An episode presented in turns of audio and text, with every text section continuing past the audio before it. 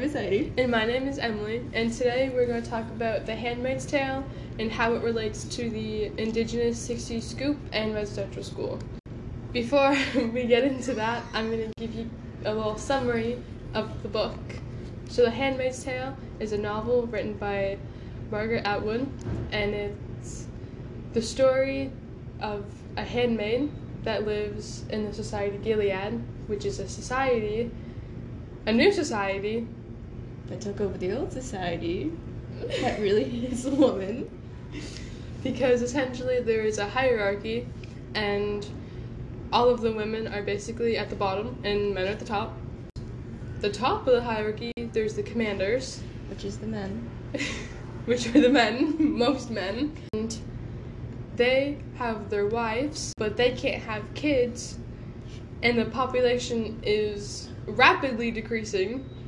So the handmaids are there to have kids with the commanders to increase the population. To increase the population. In a really bad way of doing so. Exactly. In a very messed up way. But all based on true events. Yes, Margaret Atwood took all true events to make this novel. Which is why we're going to be talking about a very dark time in our history. Being indigenous kids being taken away from their families. History in residential schools. The Indian Act, which was established in 1876, allowed essentially the government to just take over control of the indigenous people's lives. Back in 1876, British North American Act united colonies with the first four provinces of the Domain of Canada, which is how Canada actually formed their government, which led to them being a part of some of inheriting some of British's laws.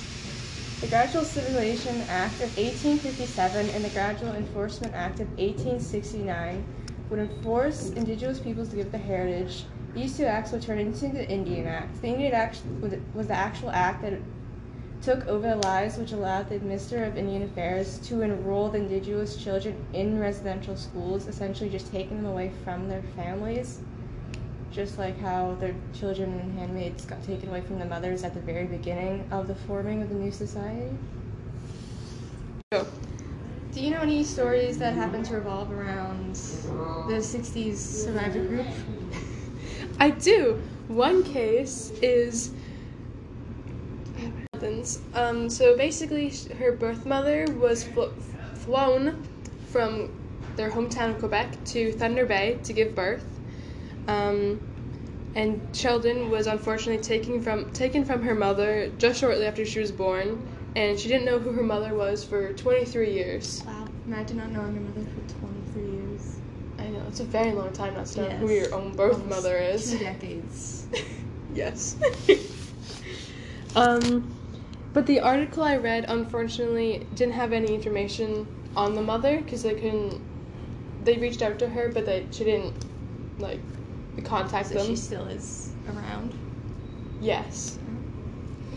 Um, but one quote that I found in the novel that I feel really relates to how some of the indigenous mothers could have felt during this time is quote do i exist for her am i a picture somewhere in the dark at the back of her mind they must have told her i was dead that's what they would think of doing they would say it would be easier to adjust. End quote. This quote is found on page 73 So this case is almost identical to what happened in The Handmaid's Tale because Sheldon was taken from her mother at birth, which is what they do in The Handmaid's Tale. Um, and in The Handmaid's Tale and in The 60 Scoop, both babies were given to privileged families.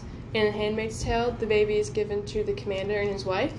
And in the 60 Scoop, most Indigenous kids were adopted by white families. It's funny how she actually had taken history from the Canadian side of things versus American, how a lot of people do take from American versus Canada because our dark history isn't as shown more often. Yeah, it's very. Our history is not hidden, but it's hidden in a sense. Very well hidden from not the public, but common day knowledge. Yes. So it's not funny you said that, but it's it's almost ironic you said that because Margaret Atwood actually wrote her book as a warning as to what could happen in the future, but unfortunately, she was a little too late with the taking of children because she wrote her book. Oh, sorry. Yeah, because residential schools. Because it happened in the 60s, but she wrote her book in the 80s. So she was a little too late, unfortunately. But it's still happening, probably to this day. So actually, there was a case in 2010, so 13 years ago. It was Kathleen Rogers. She had her son taken away, like, I think it was just hours after he was born. Imagine he carried this kid for nine months just for it to be taken away less than like a few hours after being born. I know. She was literally just sitting in her hospital room holding her son, and they're like, oh, don't mind if I do. well, that's exactly what happened to Clint. Ofglen. Yes. After she gave birth for a commander and his wife, the baby was taken away almost instantly, given to the commander and wife.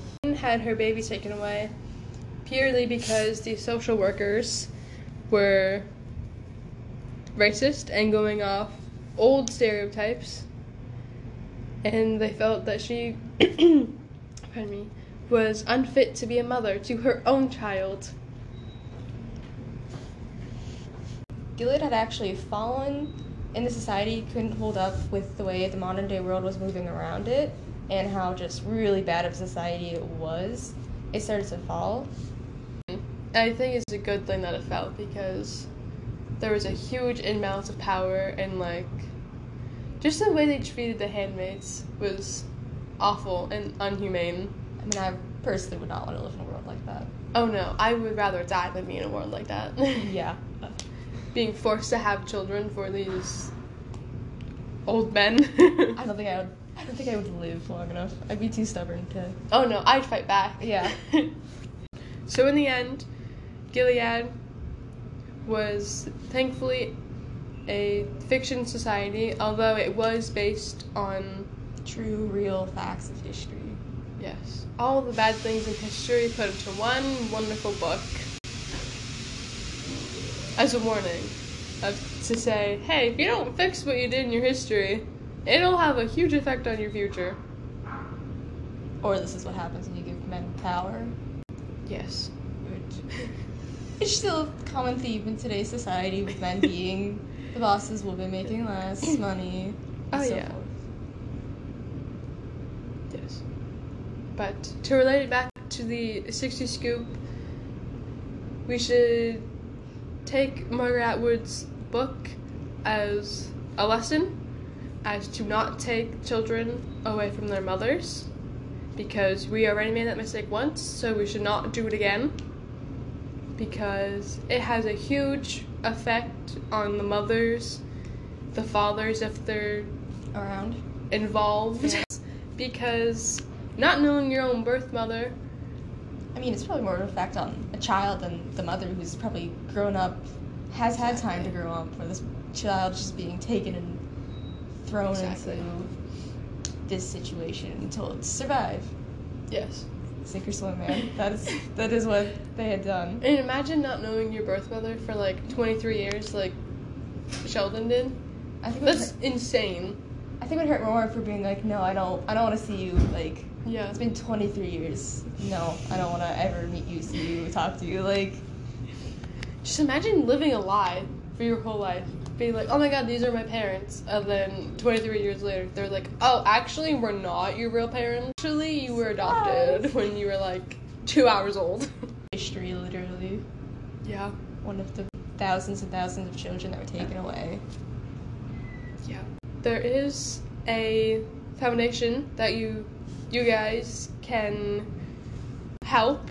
Help, support, sponsor, contribute to. Exactly. And it's called the Legacy of Hope Foundation and they help indigenous peoples. So in the end, we both recommend you to read this book because society around us, what it could have been, would have been, possibilities.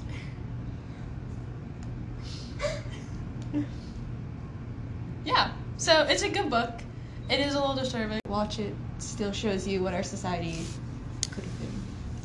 Yes. That's all for us, folks. See you next time. I'm Emily. All right.